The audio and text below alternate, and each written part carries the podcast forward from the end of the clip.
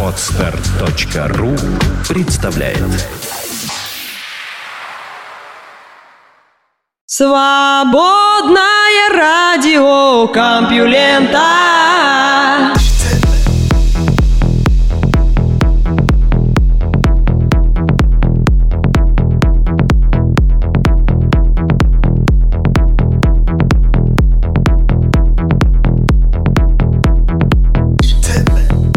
привет! В эфире спящий выпуск свободного радиокомпьюлента. И вы слышите бодрствующего Лёшу Халецкого. Традиционно ушедший день оставил после себя много всего интересного, о чем я спешу вам рассказать. Наука и техника. Напуганные до смерти о влиянии страха на экосистему.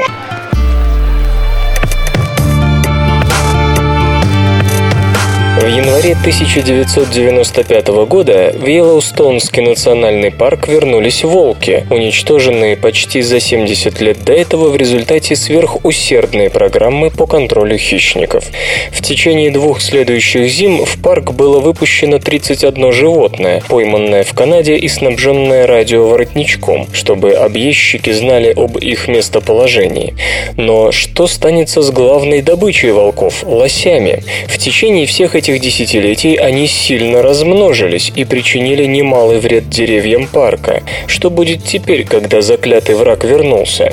Все стало ясно уже на второй год. Там, куда волки еще не добрались, лосихи паслись безмятежно, а вокруг весело скакали лосята. Прям сцена из диснеевского фильма, вспоминает эколог Джон Лондре из Университета штата Нью-Йорк в Асуиго. Но в тех частях парка, где волки уже освоились, ситуация была совсем другой. Лосята жались к беспокойным мамам. То были две страны. В одной царил мир, в другой бушевала война, говорит ученый. В этот момент господин Лондре понял. Волки не просто убивают лосей, они меняют их поведение, не пошевелив при этом ни одной лапой. Само их наличие, запах, который доносит ветер или след на влажной земле, порождает у жертвы дурное предчувствие. Окружающая местность отныне оценивается в соответствии с риском быть съеденной обыденным. Для описания этого эффекта господин Лондре выдумал термин «пейзаж страха» – горы там, где риск высок, и долины относительной безопасности, в которых можно слегка расслабиться. Это простое открытие перевернуло экологию, в которой до той поры считалось, что хищники влияют на объекты охоты лишь непосредственным убийством. Кроме того, был брошен вызов распространенному представлению о том, что большинство животных испытывают страх лишь в течение короткого времени, в виде внезапного приступа паники или во время погони, тогда как продолжительный психологический стресс удел людей и других приматов. По словам господина Лондре, в традиционных экологических моделях отношения хищника и жертвы рассматривались как игра в шары. Если один шар ударит по другому, этот второй считается выбывшим из игры. Попытка добавить психологический аспект казалась в то время неоправданной антропоморфизацией и была придана анафеме. Но времена меняются. Сегодня экологи применяют понятие пейзажа страха для изучения не только волков и лосей, но и акул и дюганей, пауков и кузнечиков. Снова и снова подтверждается догадка о том, что самое большое влияние на поведение жертвы оказывает не убийство как таковое, а устрашение. Это сказывается на том, как потенциальная добыча питается, размножается и воспитывает молодняк. Эффект распространяется по всей экосистеме, воздействуя на местную флору и даже на круговорот питательных веществ в почве. Хищнику достаточно быть страшным. Господин Ландре не был первым, кто осознал экологическую роль страха. Еще в 70-х прошлого века исследования показали, что хищники вынуждают жертву выстраивать дорогостоящую защиту. Например, мигрировать в менее плодородные области и плохо питаться из-за того, что приходится постоянно быть на чеку. Но большинство экспериментов на эту тему обладали обладали невеликим масштабом и малой продолжительностью. Кроме того, почти не уделялось внимания последствиям этого ужаса в долгосрочной перспективе. Поэтому Йеллоустонский пример можно считать первым. Перед тем, как там вновь появились волки, экологи совершенно правильно предсказали размеры популяции хищников и то, сколько лосей они убьют. Но поскольку считалось, что волки воздействуют на лосей лишь убивая их, численность популяции лосей оказалась сильно переоцененной, вспоминает Скотт Крилл из Университета штата Монтана. Наблюдения, выполненные господином Криллом в 2002-2006 годах, показали, что в присутствии волков лоси пребывали на стороже более чем вдвое дольше обычного. Они также уходили с полей в леса, предпочитая безопасность изобилию травы. В результате лоси успевали съесть примерно на четверть меньше, чем раньше, что привело к падению рождаемости. Господин Крилл уверен, что дело тут в нехватке сил, а не в нападениях волков, ибо хищники очень редко бросаются на лосят.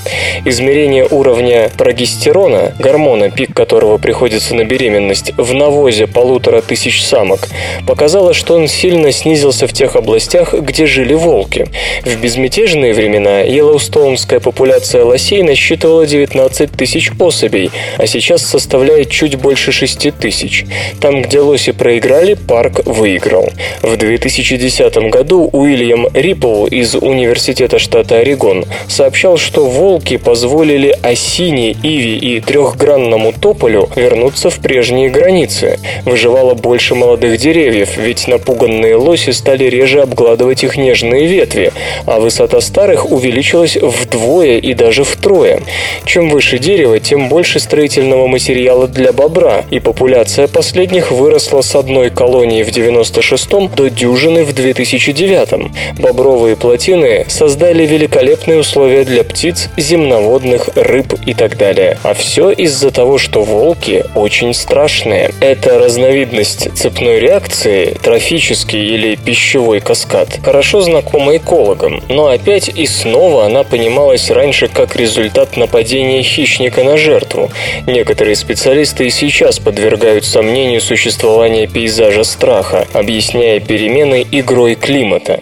Но аналогичные изменения происходят не только в Йеллоустоуне. Например, пышные луга морской травы на мелководье залива Шарк у западных берегов Австралии обязаны своим существованием именно хищникам. В отсутствии тигровых акул там пасутся дюгони, которые с сентября по май прячутся от врага в глубоких водах, а когда возвращаются, объедают лишь самые верхние листья, потому что приходится все время держать голову поднятой для лучшего обзора окрестностей.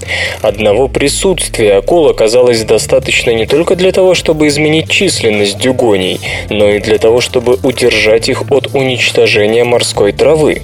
Но наблюдений скептикам недостаточно, им подавай эксперименты. Лиана Занетти из Университета Западного Онтарио придумала, как заставить животных почувствовать угрозу, но при этом не позволить хищникам никого убивать. Сначала она досконально изучила чириканье, подвергшейся нападению певчей занетрихии на островах Галф у западного побережья Канады. Затем она защитила гнезда электрифицированным ограждением от енотов и проволочной сеткой от ворон и сов. Убедившись в том, что птенцов никто не тронет, она включила запись звуков, производимых хищниками. Результаты, опубликованные в 2011 году, превзошли все ожидания. Птички, регулярно хватавшиеся за сердце, выращивали в год на 40% птенцов меньше по сравнению с теми, которым проигрывали звуки безобидных тварей. Они откладывали меньше яиц, а те, что удавалось отложить, были легче обычного, и из них реже вылуплялись птенцы, отчасти из-за того, что пугливые самки хуже их высиживали, а вылупившиеся птенцы чаще погибали от голода, потому что родители с трясущимися поджилками приносили меньше еды в гнезда. В прошлом году Дрор Хаулена и Освальд Шмидц из Ельского университета показали, что каскад, порожденный страхом, может идти еще дальше. Они выращивали кузнечиков в больших клетках на свежем воздухе, после чего половину из них запускали пауков. Хищники не могли убить жертву, потому что им предусмотрительно склеивали ротовой аппарат, но кузнечики об этом не знали. В присутствии пауков скорость обмена веществ бедняк подскакивала выросла на 40%, повышая их потребность в энергии. В результате кузнечики ели больше золотарника, богатого углеводами, в ущерб травам, насыщенным белком. Белок необходим для роста и размножения, но насекомые предпочитали пожертвовать этими радостями ради быстрого пополнения запасов энергии.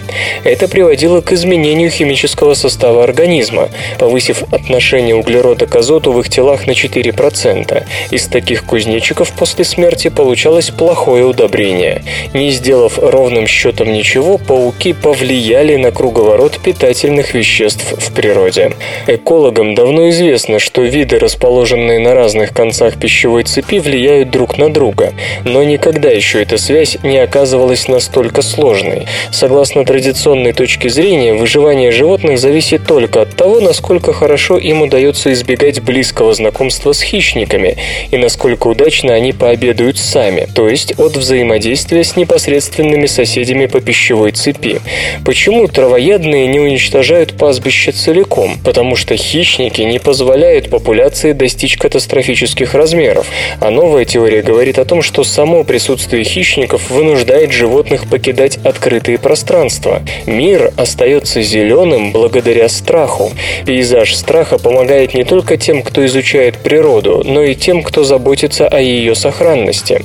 Например, Джоэл Браун из Иллинойского университета ищет ирбисов по реакции на них потенциальной добычи. Нахуры и гималайские тары чуют ирбиса лучше любого зоолога. Они сбиваются в кучу и больше смотрят по сторонам, чем пасутся. Оценка численности ирбисов, полученная на основании таких наблюдений, затем проверяется по находкам навоза и следов. Пожалуй, это первый проект, которому не надо смотреть на животных, чтобы их посчитать. Похожим образом Берт Котлер из Университета Бенгурион, Израиль, установил, что нумибийскому горному козлу в национальном парке Эйн-Авдат очень сильно мешают туристы. На выходных, когда люди собираются на склонах ущелья, животные пугаются, потому что обзор оказывается перегорожен, и они спасаются бегством, не покормившись как следует. Подобные исследования позволяют экологам вносить коррективы в планы по защите животных. Например, на юго-запад США планируют вновь выпустить толсторогов, но за период их отсутствия растительность там стала высокой и теперь с легкостью скрывает подкрадывающихся хищников. Они выпустят толсторогов, пумы их перебьют, и будет решено заняться контролем численности пум, опасается господин Ландре. По его мнению, надо просто выкосить кустарник и создать коридоры низкой растительности, соединяющие горные цепи, чтобы пумы не всегда могли поймать добычу. Господин Ландре полагает, что будущее экологии за работой с подобными метафизическими ландшафтами, которые для животных вполне реальны. Надо научиться понимать, где пугливое существо видит кору, знаменующую собой высокий риск смерти, а где долину.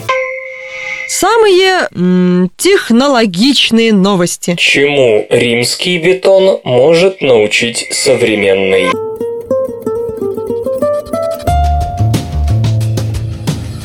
Новое исследование обнаруженных в морской среде образцов древнеримского бетона, выполненное группой под руководством Пауло Монтейро, показало, что этот материал даже более устойчив к коррозии, чем считалось. Почти все, что мы знаем о римском бетоне от его современников, основано на работах Марка Витрувия Паллеона. В описании известкового строительного раствора, выполнявшего у римлян роль цемента, он рекомендует смешивать смешивать известь с подсуланом. Это вулканический пепел, пемза и туф естественного происхождения, в основном из-под Везувия, в соотношении 1 к 3 для наземных работ и 1 к 2 для подводных. К слову, вместо обычной воды для производства бетона тогда рекомендовалось использовать морскую. Тем не менее, рецепт все равно очень условен, потому что ни количество добавлявшейся воды, ни точное время рекомендуемого схватывания Витрувий не приводит. Основу Портленд-цемента сегодняшнего типа изготавливают, упрощенно говоря, нагревом смеси известняка и глин при температурах до 1450 градусов по Цельсию. Согласно анализу группы господина Монтейро, римский цемент производился иначе. Он требовал меньше извести и известняк нагревался всего до 900 градусов по Цельсию или даже меньшей температуры. Тем не менее, в том, что касается устойчивости к воздействию воды, звезды, а это главная причина разрушения бетонных конструкций современности, он был даже лучше нынешнего. Почему бы не дать древнеримской технологии зеленый свет, тем более что пуццолан распространен по всему миру, включая регионы, в которых нет ни единого действующего вулкана. В середине 20 века бетонные конструкции проектировались для эксплуатации на протяжении 50 лет, и во многих из них сейчас непонятно в чем душа держится, откровенно замечает господин Монтейро. Сегодня мы проектируем здания со сроком эксплуатации от 100 до 120 лет. Само собой, из-за этого нам действительно интересно знать, почему бетонные изделия, пролежавшие 2000 лет под водой, не имеют ни малейших следов разрушения. Ученые называют следующие важные отличия проанализированных образцов римского бетона от нынешнего материала. Во-первых, сегодняшний Портленд-цемент состоит из кальция, силикатов и гидратов, в то время как римский аналог включал меньше кремниевых соединений и больше алюминия. Во-вторых, если Портленд-цемент является попыткой скопировать природный табермарит и джиннит, но на практике его структура не вполне соответствует идеалу, то римский цемент и бетон, для которого он служил связующим, как раз совпадает с тобермаритом. Почему? В силу присутствия в римском варианте табермарита алюминия, придающего ему большую жесткость.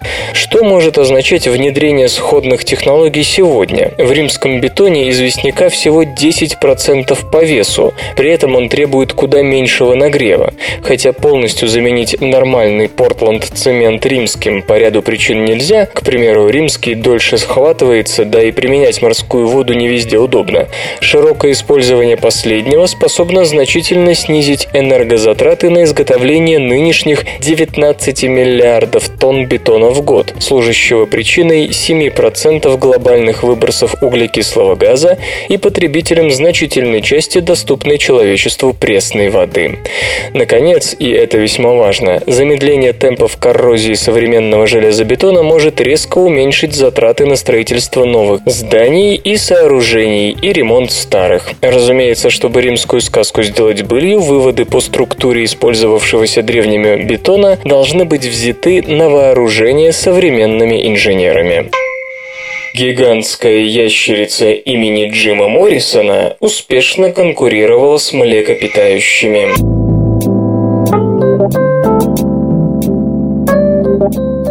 Палеонтологи из Университета Небраски в Линкольне обнаружили останки крупной ящерицы, которая некогда успешно конкурировала с млекопитающими за место под солнцем. Рептилию тут же назвали Барбатурекс маррисони в честь Джима Моррисона, который, как известно, выдумал себе прозвище «король ящериц».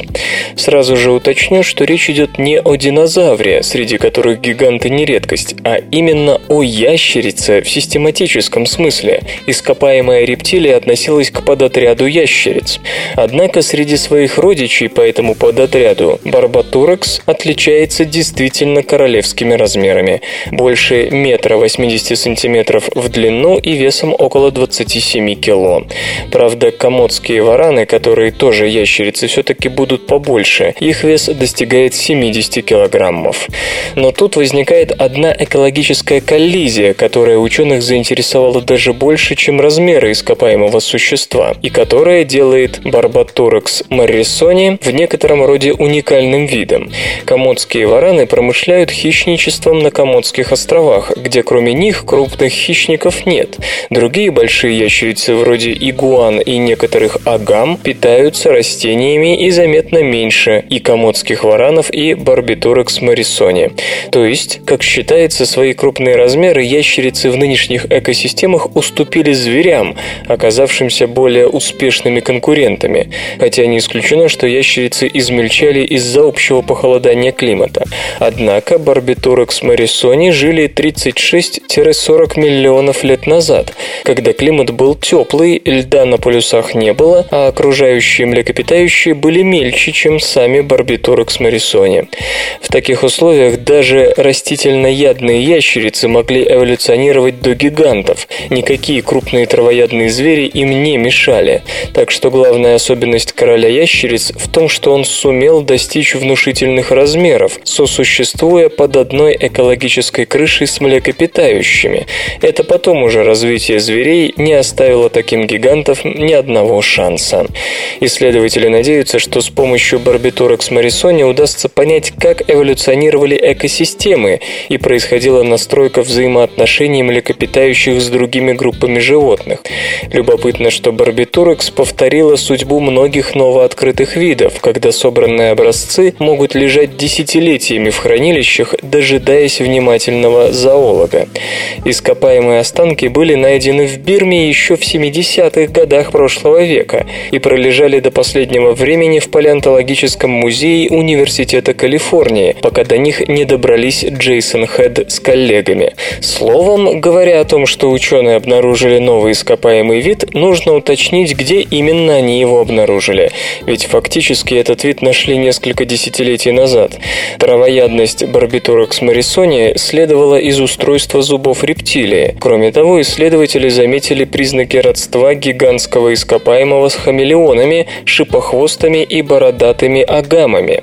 На нижней челюсти у Барбитурекс марисони найден особый костный вырост, который, видимо, был предназначен для того, чтобы поддерживать массивные мягкие ткани, подобные горловым мешкам у современных ящериц.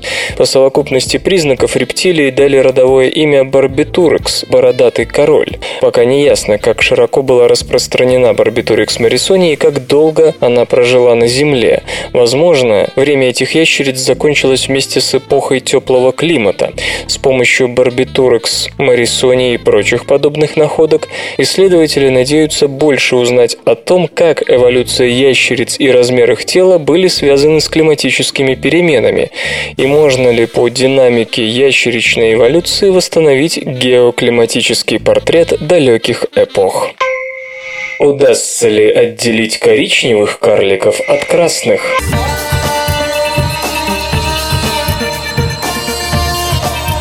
Астрономы под руководством Тода Генри из Университета штата Джорджия полагают, что наконец-то установили границу между понятиями звезда и субзвездный объект, а попросту говоря, нормальными звездами и коричневыми карликами.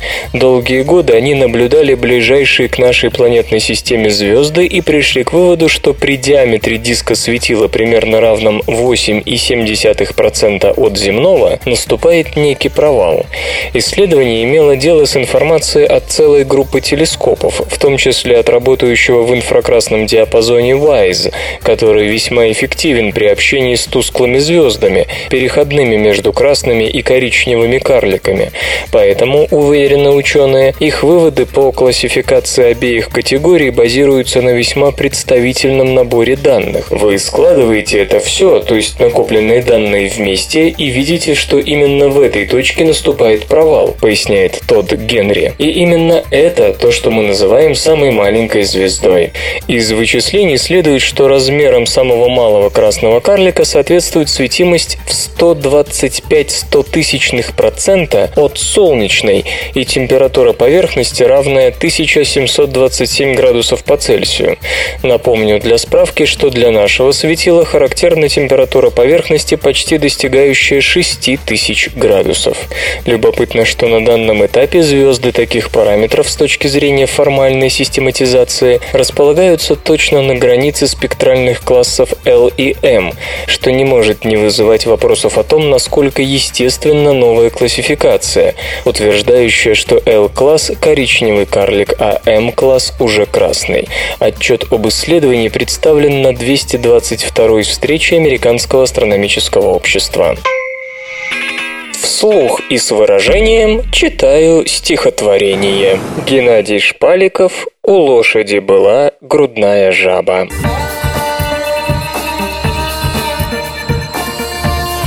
У лошади была грудная жаба, но лошадь, как известно, не овца, и лошадь на парады приезжала, и маршалу об этом не словца. А маршала сразила скарлатина, она его сразила на повал. Но маршал был выносливый мужчина, и лошади об этом не сказал.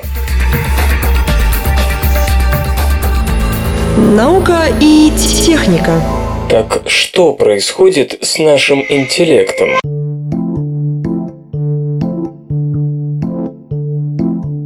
И снова старый вопрос. Человечество умнеет или глупеет? Кажется, и то, и другое сразу. Новое исследование показало, что хотя показатель IQ растет с поразительной скоростью, стоящий за ним генетический потенциал может идти на спад, и представитель викторианской эпохи побил бы нашего современника в интеллектуальной схватке.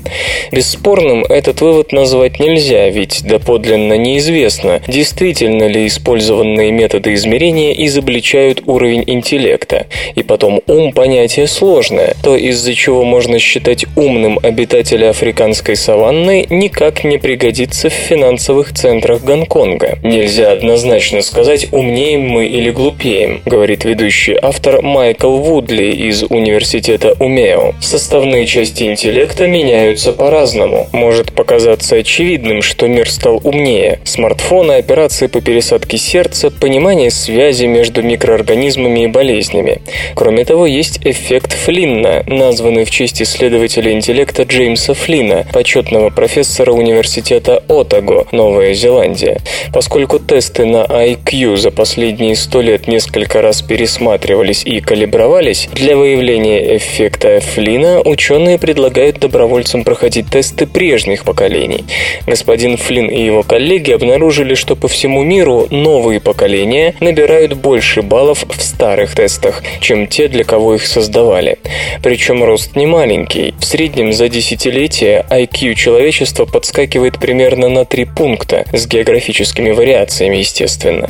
Господин Флинн и многие другие исследователи подозревают, что растущие показатели IQ отражают улучшение условий жизни.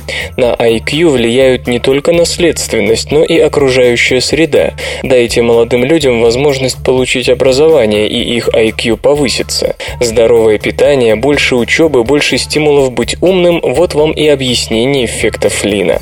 Благодаря образованию современные люди и мыслят по-другому. Спросите кого-нибудь из 19 века о том, как связаны собака и заяц, и вам ответят, исходя из простого жизненного опыта. Собака охотится на зайца. Сейчас люди приучены думать более абстрактно, и большинство, скорее всего, укажет на то, что и собака, и заяц млекопитающие.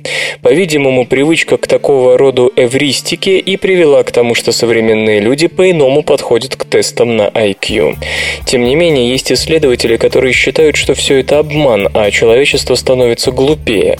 В ноябре 2012 года Джеральд Краптри из медицинской школы Стэнфордского университета опубликовал две статьи в журнале Trends and Genetics, где попытался доказать, что своего пика человеческий интеллект достиг 2-6 тысяч тысячи лет назад. Господин Краптри отталкивался от данных генетики. По его оценке, умственные способности человека зависят от 2-5 тысяч генов. По скорости, с какой накапливаются генетические мутации, он вычислил, что в пределах последних 3000 лет все человечество приобрело по крайней мере две мутации, пагубные для генов интеллекта, и получит еще пару в следующие 3000 лет. Не каждая мутация наносит вред, ведь гены ходят парами, и слабости, приобретенные в результате мутации одного гена, могут компенсироваться здоровой частью пары. Об этом и писал господин Краптри, но его расчеты показали, что наш ум не такой уж стойкий, как может показаться. Кроме того, по словам ученого, сегодня интеллект уже не играет той важной эволюционной роли, как времена охотников и собирателей. Тысячи лет назад неспособность понять аэродинамику копья означала, что ты попадешь на обед льву и не сможешь передать свой набор генов потом потомкам, а теперешние люди очень редко рискуют жизнью, проходя тест на интеллект. Другая теория гласит, что генетическая база интеллекта находится в упадке из-за дисгенического размножения людей. Исследования показали, что начиная с середины 19 века IQ и размножение коррелируют негативно. Чем умнее человек, тем меньше у него детей. Поскольку ум отчасти зависит от генетики, некоторые специалисты считают, что IQ человечества должен снижаться.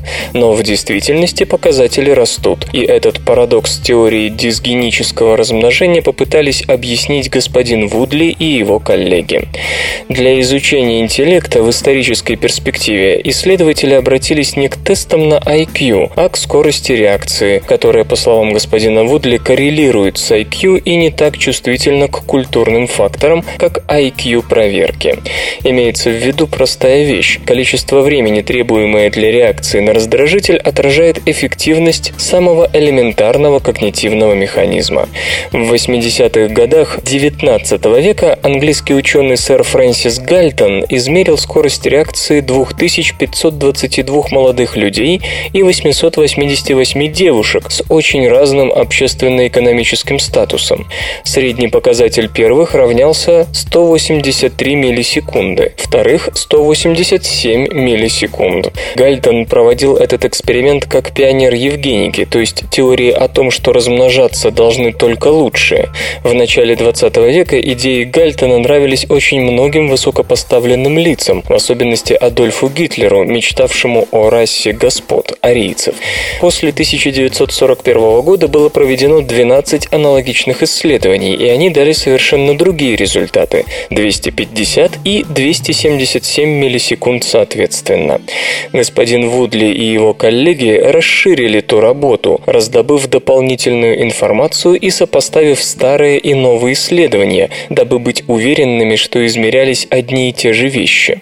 Несмотря на то, что с 80-х годов 19 века хронометры стали намного лучше, господин Вудли уверен в точности измерений Гальтона. Он пользовался маятниковыми механизмами, погрешность которых, по словам господина Вудли, не превышает 10 миллисекунд. Данные Гальтона к тому же распределены так, как нужно. Например, группы с относительно высоким показателем инбридинга демонстрировали плохие результаты. Итогом стало подтверждение выводов, сделанных в 2010 году. Скорость реакции снижается, то есть самые стабильные, генетически обусловленные элементы интеллекта портятся. Это говорит о том, что хотя показатели IQ растут с повсеместным распространением образования и повышением качества медицинской помощи, способность человека быть умным снижается. По словам господина Вудли, эффект Флина прячется словно темная материя по ту сторону IQ-тестов. Если воспользоваться сельскохозяйственной аналогией, семена становятся хуже, но качество удобрений растет.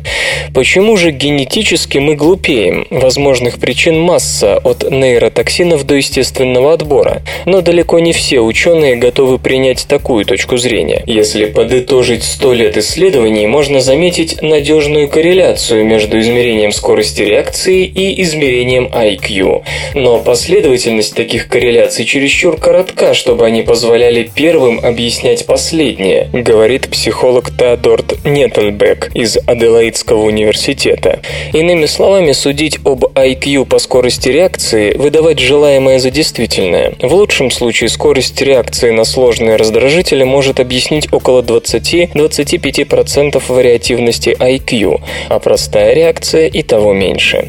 Господин Неттлбек опасается также, что итоги непохожих экспериментов сравнивались некорректно. Разница заключалась не только в технологиях измерения времени, которые и впрямь могли не повлиять на результат, но и в многочисленных процедурных нюансах, количестве участников, отсюда разная степень доверия к средним показателям, особенностях их инструктурирования, природе стимулов, формах реакции. Все это могло повлиять на скорость отклика. Скорость реакции к тому же сложно интерпретировать. У глупца и умного пиковая скорость реакции совпадает. Разница между ними заключается в том, что человек с низким IQ быстрее теряет концентрацию, и потому его показатели на протяжении эксперимента будут варьироваться сильнее, чем у участника с более высоким коэффициентом интеллекта. И здесь возникает вопрос о том, что в действительности измеряется – интеллект или способность сохранять внимательность некоторое время. Есть и другие факторы, добавляет господин Флинн. Например, гонконгские школьники намного быстрее в тестах на реакцию, чем британские сверстники. Можно сказать, что гонконгцы умнее, а можно интерпретировать результаты по-другому. Китайцы чаще рискуют. Но даже если господин Вудли и его коллеги правы, это еще не значит, что наш вид обречен на вырождение. По словам господина Флина, Норвегия и Швеция представляют собой исключение из правил, гласящего, что умение менее образованных людей со сравнительно низким IQ больше детей, а повсеместное увеличение коэффициента говорит о том, что культурные факторы пока справляются со скудением генетической базы интеллекта. Видимо, с генами далеко не все ясно. Зачем динозаврам перья?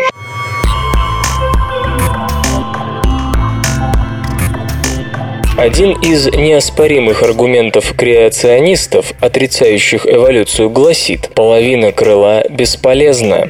Но вместо того, чтобы смутить биологов, подобные высказывания демонстрируют лишь печальное непонимание основ теории эволюции. В действительности вопрос о том, зачем перья нелетающим существам, очень важный и интересный. Самые ранние нитеподобные перья появились у динозавров задолго до возникновения самих птиц и присутствуют присутствовали у огромного числа видов, которые даже не надеялись когда-нибудь подняться в воздух. Какова же их первоначальная функция? Что побуждало их расти дальше и со временем вида изменяться? К сожалению, точного ответа пока нет. Скорее всего, надо учесть целый ряд факторов, причем в разные периоды эволюции одни преобладали над другими, а потом менялись местами. Тем не менее, у палеонтологов есть немало соображений по этому поводу, которые довольно хорошо хорошо объясняет, по крайней мере, некоторые типы перьев у некоторых групп динозавров. Можно начать с очевидного. Даже птицам перья нужны не только для полета. Почти все эти функции принесли бы пользу и динозаврам. Перечислю только самые показательные, те, которые демонстрируют селективное давление на перья, благодаря которому они продолжали развиваться. Первым делом в голову, конечно же, приходит терморегуляция. Птицы, как правило, поддерживают высокую температуру тела, тела, что невозможно без изоляционного материала. Насчет физиологии динозавров много неясного, но, по крайней мере, некоторые из них имели схожий с птицами обмен веществ. Конечно, некоторым терморегуляции не требовалось вовсе. Вспомните таких пушистых существ, как утконос или моль. Но перья могли пригодиться для обогрева яиц или новорожденных детенышей. А мы знаем, что многие динозавры были прекрасными родителями и даже вили гнезда.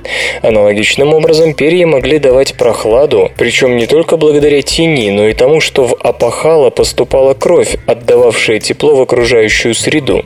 Второй большой вопрос связан с расцветкой и узором. Чешуйки могут быть лишь определенного размера, а их окраска, по-видимому, ограничена. Перья, напротив, способны достигать огромных размеров даже у маленьких животных, а разнообразие расцветок и узоров, кажется, превосходит возможности чешуек. И, разумеется, фантастические конструкции конструкции и формы, которые к тому же можно в нужный момент развернуть и свернуть. Их легкость – все это более функционально, чем костлявые гребни или продолговатые чешуйки. Например, можно менять цвет соответственно времени года. Зимой это камуфляж, летом средство привлечь полового партнера. Менять таким же образом цвет кожи намного труднее.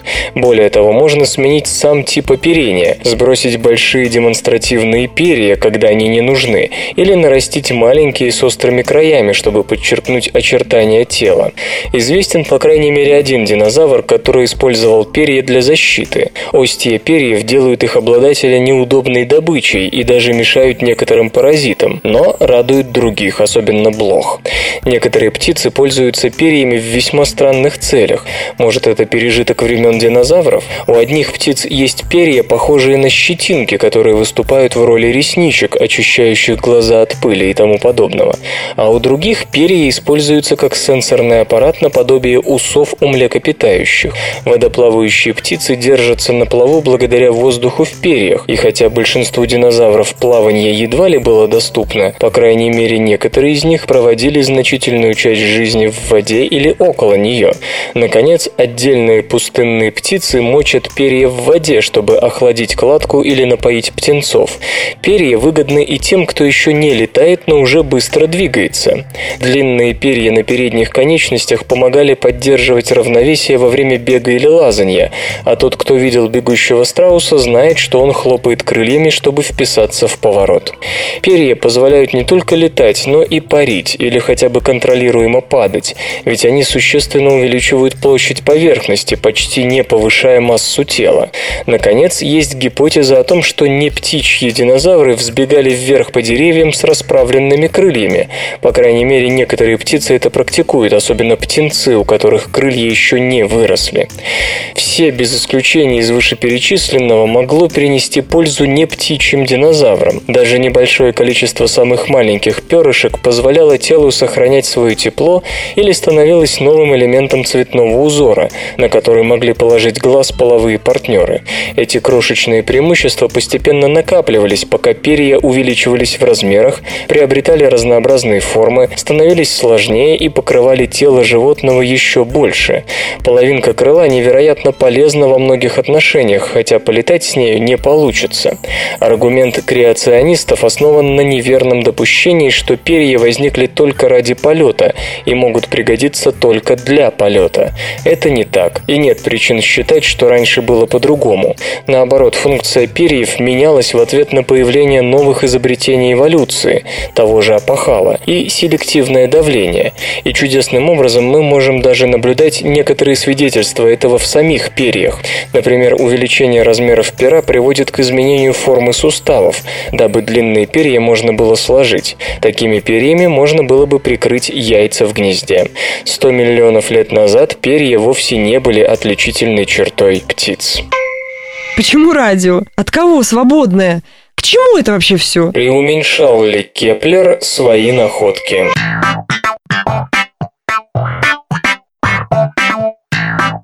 Долгих четыре года космический телескоп Кеплер сообщал нам об огромном количестве светил в направлении созвездия Лебедя, а астрономы, ведомые Марком Эвереттом из Национальной обсерватории Кит-Пик, взяли и поставили некоторые аспекты этих наблюдений под сомнение. Продублировав наблюдения за 360 окученными Кеплером звездами, имеющими кандидаты в планеты, при помощи четырехметрового оптического телескопа обсерватории Кит-Пик, что в штате Аризона, ученые пришли к выводу, что недавно почившему в Бозе космическому инструменту свойственны систематические ошибки. Так он считает, что открытые им объекты по размерам меньше того, что есть в действительности. Один из главных выводов нашей работы заключается в том, что большая часть звезд в каталоге Кеплера несколько крупнее, чем считалось. Примерно четверть из них на 35% больше ожидаемого. По сути, наше открытие уменьшает число экзопланет планет, которые мы можем признать двойниками Земли, считает господин Эверетт. Среди прочих анализировавшихся звездных параметров были их яркость, а также видимые размеры и спектр, необходимые для оценки температуры, массы и расстояния до звезд. Выяснилось, что большинство из них крупнее и горячее, чем следовало из данных Кеплера. Если это действительно так, то многие кандидаты в суперземли на деле являются теплыми Нептунами, а мини Земли как раз могут оказаться вполне нормальных земных размеров. Это не первое исследование, авторы которого подвергли сомнению данные Кеплера на основе их несовпадения с показаниями того или иного наземного телескопа. До сих пор, правда, оспаривались не особенности найденных планет, а само их существование. В то же время дальнейшее детальное сличение тех и других с информацией от третьего телескопа обычно не подтверждало самые резкие утверждения об ошибках Кеплера. Умный дверной уплотнитель улучшит микроклимат в помещениях.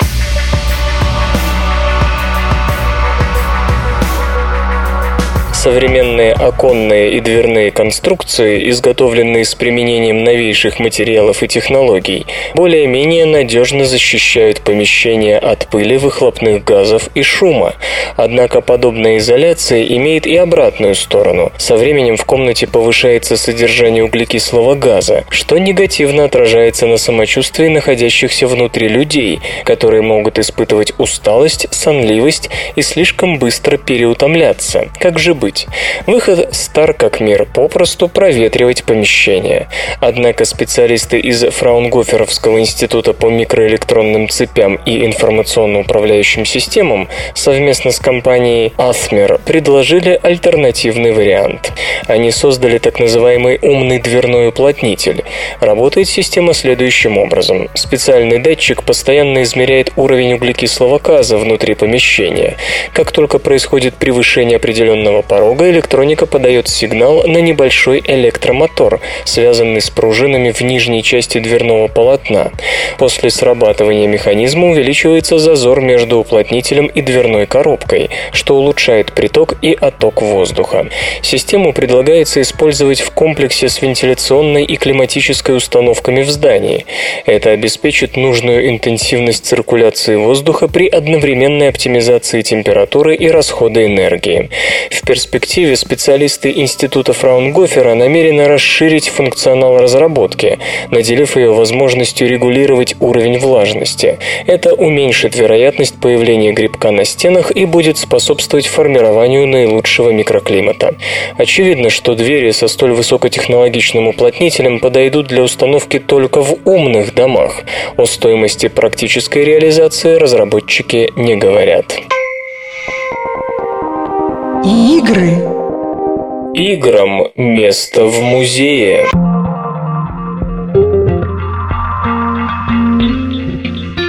Игры, может, и не искусство, но они настолько близко к нему подошли, что вполне заслуживают отдельной музейной экспозиции. По крайней мере, так считают кураторы Нью-Йоркского музея современного искусства и даже приводят подтверждение своим словам. В прошлом ноябре в музее были выставлены 14 игр от Тетриса до The Sims.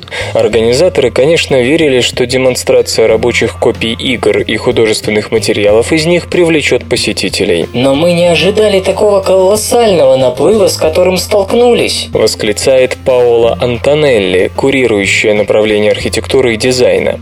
По мнению музейщиков, эксперимент можно считать успешным. Более того, играм следует уделить самое пристальное внимание. Госпожа Антонелли полагает, что виртуальные развлечения являются абсолютным воплощением дизайна. «Я правда верю, что дизайн – это высшая форма творческого самовыражения», – поясняет Паола. «И хочу, чтобы люди поняли, что дизайн – это нечто гораздо большее, чем детали интерьера. Это вообще все, что окружает нас в жизни. Тут стоит заметить, что музей уже имел дело с интерактивным дизайном. Паоло Антонелли вспоминает о думающей машине Мартина Уоттенберга и теневых монстрах Филиппа Уортингтона.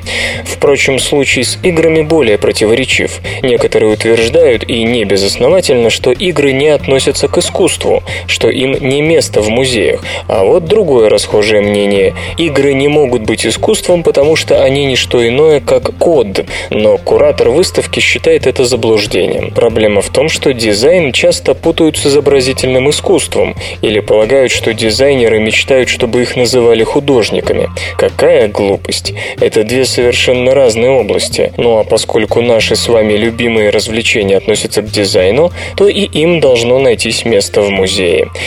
Игровая экспозиция исполнена в минималистских тонах и больше всего напоминает выставку Филиппа Джонсона 1934 года «Искусство машин». Он создал это странное пространство, шокировал публику, дав ей осознать, насколько великолепен и функционально важен дизайн, рассказывает госпожа Антонелли. С играми я пыталась добиться того же эффекта. Когда отбирались экспонаты, особое внимание уделялось четырем составляющим – поведению, пространству, эстетике и времени, то есть далеко не любая игра достойна музея. Зачастую игры – это банальные коммерческие продукты с нулевой смысловой и эстетической нагрузкой, но есть и исключения. Тот же Тетрис с его геометрическим минимализмом давно считается культовым проектом, породившим целое дизайнерское направление, которое выходит далеко за пределы игропрома. Словом, в музей современного искусства попали такие игротворения, как Портал, Пэкман, Катамари, Деймосе и в онлайн Тетрис. По словам госпожи Антонелли, список будет расширяться, а музей продолжит покупать экспонаты, в том числе и исходные коды, хотя это потребует особых усилий. Ведь договориться с крупным издательством и правообладателем очень сложно. Мы продолжим им надоедать, они от нас не избавятся, и рано или поздно мы получим исходные коды и соберем всю коллекцию. Пообещала Паола. Исторический анекдот. В турецкую кампанию 1789 года князь Григорий Александрович Потемкин осадил неприятельскую крепость и послал сказать Паше, чтобы тот сдался без кровопролития. А в ожидании ответа, разумеется, положительного, был приготовлен великолепный обед, на который пригласили генералитет и всех почтенных особ из свиты князя. По расчету Потемкина, посланному парламентеру надлежало явиться к самому обеду, однако он не появился. Князь сел за стол в дурном расположении духа. Ничего не ел, то и дело грыз от волнения ногти и все спрашивал, не приехал ли посыльный. Обед подходил к концу, и нетерпение Потемкина возрастало. Наконец вбежал адъютант с известием, что парламентер явился. «Скорее, скорее сюда!» его воскликнул князь. Через несколько минут вошел запыхавшийся офицер и подал письмо. В ту же секунду Потемкин распечатал и развернул письмо. Да, вот беда. Оно оказалось написанным по-турецки. Новый взрыв нетерпения. «Скорее переводчика!» — крикнул Потемкин. Переводчик прибыл. «На, читай и говори скорее, сдается укрепление или нет».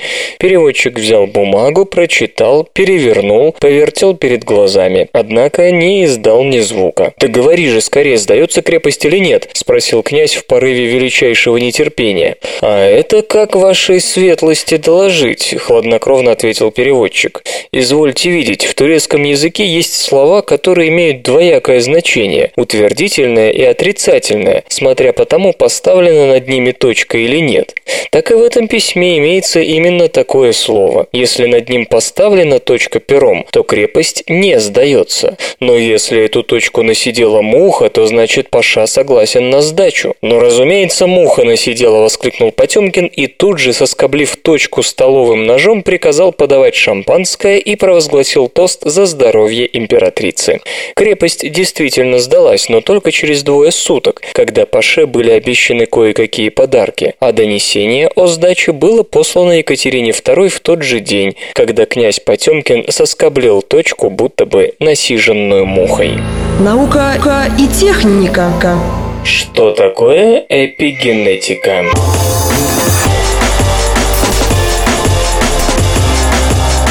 За последние годы эпигенетика сделала, если можно так выразиться, огромный шаг навстречу обществу. Из сугубо специального лабораторного феномена она превратилась в предмет широких общественных дискуссий. Просвещенная публика увидела в эпигенетике возможность уйти от детерминизма генов, и с эпигенетикой стали связывать определенные надежды, касающиеся социально-психологической коррекции человека. Например, на недавней Всемирной научной выставки в Нью-Йорке состоялась дискуссия, которая так и называлась «Влияние эпигенетики на социальность». Но чем активнее эпигенетика завоевывает умы и сердца широкой аудитории, тем осторожнее о ней высказываются собственно специалисты. По мнению некоторых, в научном мире до сих пор нет внятного определения, что же считать эпигенетикой, и, к сожалению, в таком невнятном виде термин вышел за пределы лабораторий. Обычно под эпигенетикой генетикой понимают совокупность изменений и процессов, приводящих к этим изменениям, которые надолго меняют активность генов, но при этом не меняют последовательность ДНК. Например, все клетки одного конкретного человека обладают одной и той же ДНК. Отличия же между клетками обусловлены тем, какие гены активны и насколько активны. Какие-то изменения в генетической активности происходят в ответ на перемены в окружающей среде, и тогда ген, например, удваивает свою активность, а когда потребность в такой интенсивной работе отпадает, возвращается к обычному состоянию. Другие изменения остаются с клеткой на всю жизнь. Обычно это касается неких фундаментальных аспектов ее жизнедеятельности, к примеру, специализации. То есть ген, отвечающий за принадлежность клетки к эпителиальным клеткам, будет работать в ней все время. Более того, точно так же будут обстоять дела и в дочерних клетках. Как раз в таких случаях и вспоминают эпигенетику, ибо считается, что эпигенетические модификации, как и генетические изменения, переходят из поколения в поколение. Однако, если мы посмотрим на обычные изменения в генетической активности, то обнаружим, что причиной им служат специальные регуляторные белки. Эти белки взаимодействуют с регуляторными последовательностями в ДНК, что и приводит к активации или подавлению работы тех или иных генов. Например, белок REST подавляет осуществляет работу генов, необходимых для работы нейронной цепи, если клетке не суждено стать нейроном. В случае эпигенетических модификаций мы сталкиваемся с похожей ситуацией, но тут регуляторную роль выполняют гистоны, белки-упаковщики ДНК. В зависимости от собственных модификаций, гистоны могут либо сильно упаковывать ДНК и тем самым заархивировать содержащиеся в ней гены, либо наоборот ослабить свою хватку и позволить генам работать. Проблема в том, что и временные, и постоянные изменения в активности генов часто зависят от одних и тех же белков, в том числе от гистонов. То есть в гистоновой эпигенетике как будто бы нет ничего специфического, а потому многие ученые, даже корифеи вроде Джеймса Уотсона, полагают, что нет никакой специальной эпигенетики, есть лишь разные проявления генетической регуляции. В ответ на это апологеты эпигенетики предлагают называть ее именем даже те случаи генетической регуляции, которые выражаются в кратковременном изменении генетической активности. То есть, если ген утром работал слабо, днем сильнее, а вечером снова слабо, то это тоже эпигенетическая регуляция. Мы оказываемся перед методологическим и отчасти философским вопросом, когда нужно четко определить понятие, предмет обсуждения, но при этом ясно, что определение эпигенетики вряд ли нужно искать в широкой общественной дискуссии. Стоит также заметить, что при широкой трактовке понятия оно теряет специфику и остроту. Получается, что для общей регуляции генов просто придумали новый термин. У эпигенетики есть еще одна особенность, связанная с наследованием эпигенетических модификаций. Кратковременные изменения в активности генов не передаются по наследству. Более того, многие эпигенетические долгоиграющие изменения тоже не переходят следующим поколениям. При созревании половых клеток такие модификации попросту обнуляются. Однако есть класс модификаций, которые возникают в ответ на требования среды и при этом могут перейти к потомкам. Такие модификации возникают в результате метилирования ДНК, другого основного эпигенетического процесса. Метильные группы влияют на активность генов и остаются на ДНК и при созревании половых клеток, и даже после оплодотворения. Раз появившись, они крайне неохотно исчезают и сопровождают организм на протяжении всей жизни.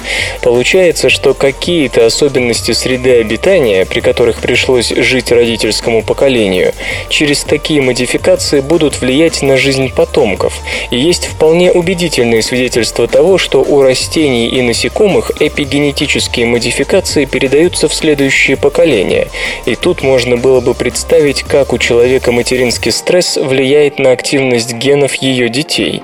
Но, увы, как было сказано на том же обсуждении социальности и эпигенетики, у млекопитающих зарегистрирован только один достоверный случай передачи эпигенетической информации из поколения в поколение, который проявляется при наследовании окраски у мышей.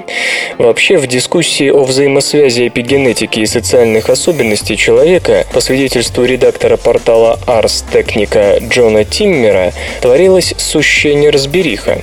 Участники встречи переносили особенности кратковременных изменений в активности генов на процессы наследования. Все это называли эпигенетикой, а к этому добавлялись еще и сугубо журналистские идеи о том, что с помощью эпигенетики можно изменить человека.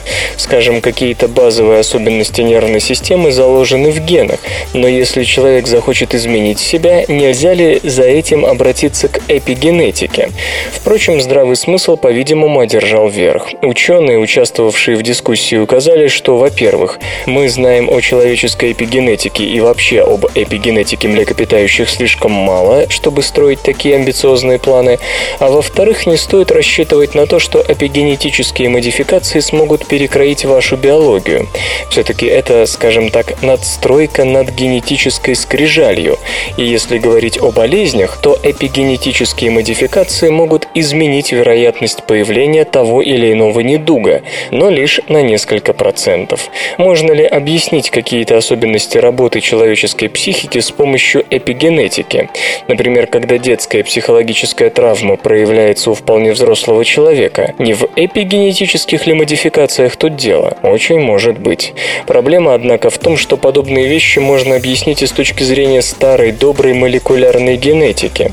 Словом, разнообразные междисциплинарные гипотезы по поводу эпигенетики, которыми уже успели озаботиться некоторые некоторые психологи, социологи и даже юристы, при всей неопределенности самого понятия заставляют вспомнить известный завет Акама, тот самый, что гласит «без необходимости не следует утверждать многое». Зачем самки-каракатиц едят сперму самцов?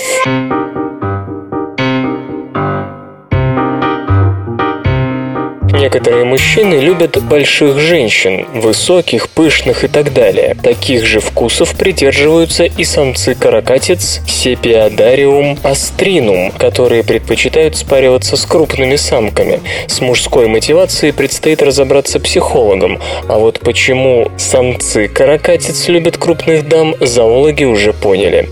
Оказывается, спариваясь с крупными самками, самцы уменьшают расход спермы, так как мелкие самки попросту попросту ее съедают и уменьшают тем самым вероятность оплодотворения. Сепиодариум аустринум живут всего один год, поэтому на романтические приключения им отведен только один сезон.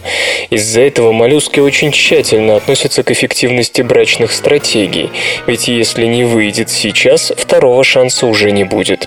И самцы и самки начинают брачные игры как можно раньше, причем самка может хранить сперму какое-то время в специальном мешочке, пока у нее не созреют яйца. Самец же у Сепиодариум аустринум, как и у всех головоногих моллюсков, переносит сперматофор со спермой в хранилище у самки с помощью специального щупальца.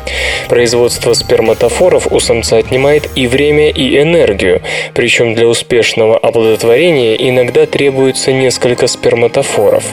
Однако и самке нужна энергия, чтобы произвести яйца. Как пишут зоологи, из Университета Монаша, Австралия, некоторые самки часто используют в качестве источника энергии самцовую сперму, которую тот заботливо сам же самке и передал. Эта сперма идет на производство яиц, которые потом будут оплодотворены другим самцом. Вот так и получается, что первый самец не просто терпит поражение, но еще и помогает своему конкуренту. Ученые выяснили, что самцы стараются, во-первых, находить самок с уже сформированными яйцами, а во-вторых, во-вторых, отдают предпочтение самкам крупной комплекции. Крупная самка и так располагает ресурсами для производства яиц, а самке с уже готовыми яйцами незачем пускать сперму на питательные вещества. Хотя вообще сперма может храниться у самки три недели, и если за это время самка не решилась отложить яйца, семенная жидкость утилизируется не по назначению. Хотя самка, очевидно, получает питательные бонусы от спермы, не исключено, что таким образом она еще и осуществляет половой отбор, отбраковывая семенную жидкость неподходящих партнеров. Какой из этих вариантов работает, один, другой или оба вместе, зоологам еще предстоит выяснить. Любопытно, что не так давно похожее поведение обнаружилось у насекомых. Самки мексиканских мук Эуксеста билемики тоже использовали сперму самцов как источник питательных веществ. Как знать, может и у людей оральный секс когда-то служил похожим сугубо практическим целям. Свободное радио Компьюлента. А дутловатые Юпитеры порождены мощным электрическим током.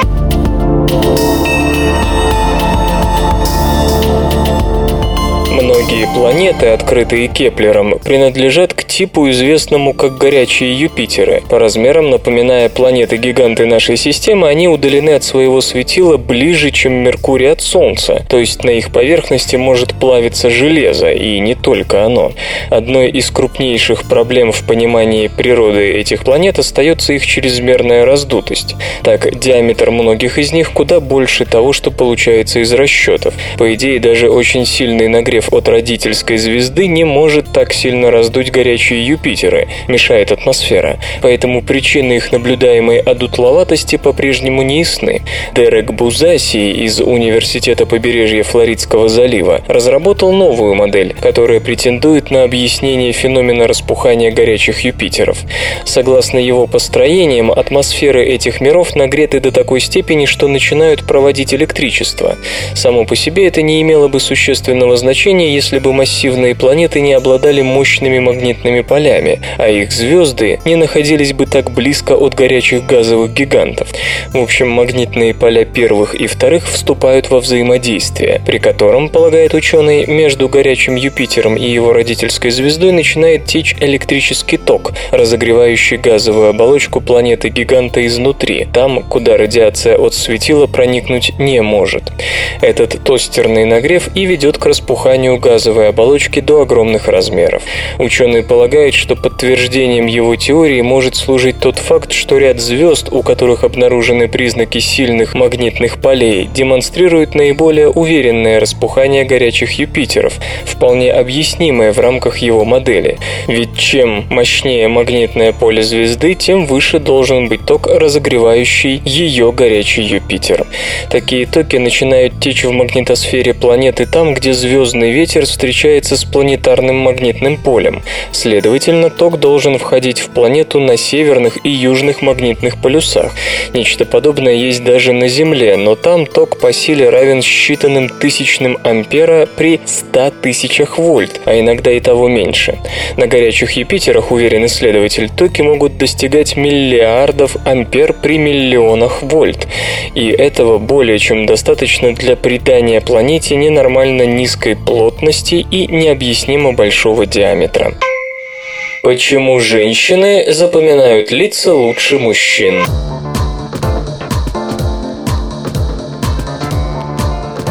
Память на лица у всех разная. Кто-то сходу запомнит первого встречного, а кто-то не сможет вспомнить и описать человека, даже если несколько раз с ним встречался.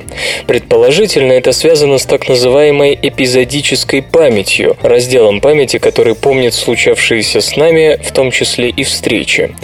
А от чего в таком случае может зависеть эффективность эпизодической памяти? Чтобы выяснить это, психологи из университета Макмас Мастера, Канада, поставили довольно простой опыт. Они предположили, что способность удерживать в памяти лица и вспоминать их зависит от того, как мы осматриваем чужую внешность.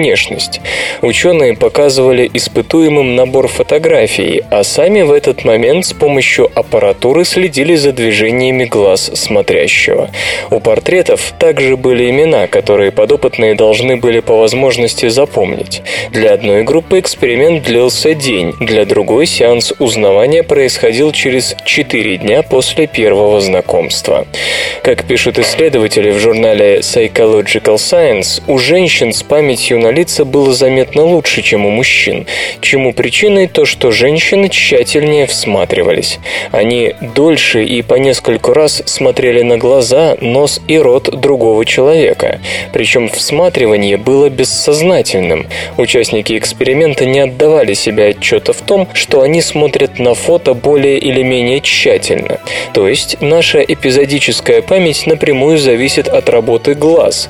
Что понятно, чем больше информации глаза передадут в мозг, тем легче потом будет вспомнить тот или иной эпизод. Хотелось бы верить, что память можно натренировать, подключив к бессознательному смотрению еще и сознательное тщательное всматривание. Что до разницы между мужчинами и женщинами, то тут, наверное, требуется объяснение из человеческой эволюции, которое ученым еще предстоит сформулировать. Как подзарядить электрический автобус за 15 секунд?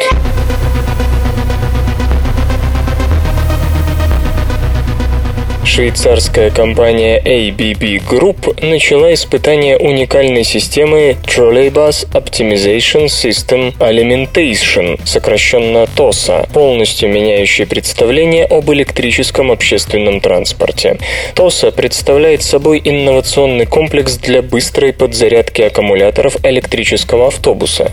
Система использует специальные зарядные станции для подачи мощного 400 кВт, но непродолжительного импульса импульса на батареи транспортного средства.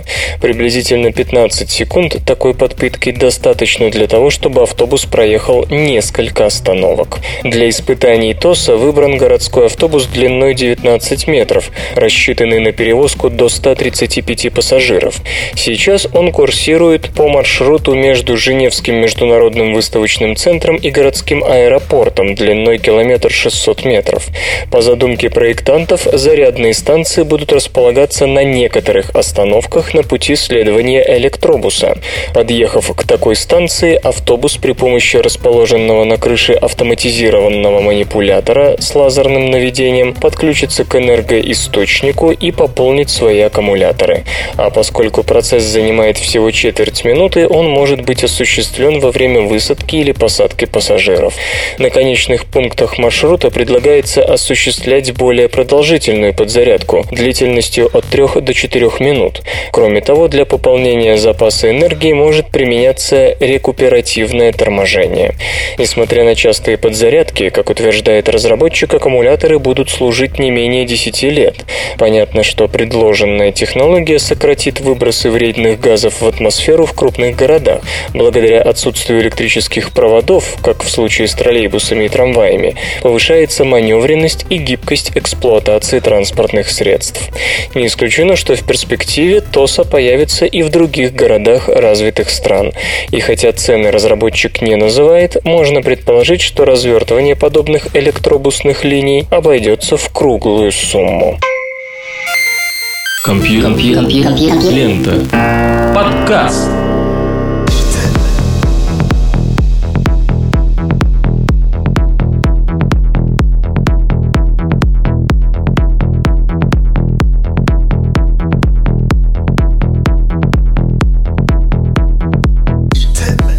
Спящий выпуск закончен. Вы слышали Лешу Халецкого, свободное радио Компьюлента и песенка еще. Свободное радио Компьюлента. Скачать другие выпуски подкаста вы можете на podster.ru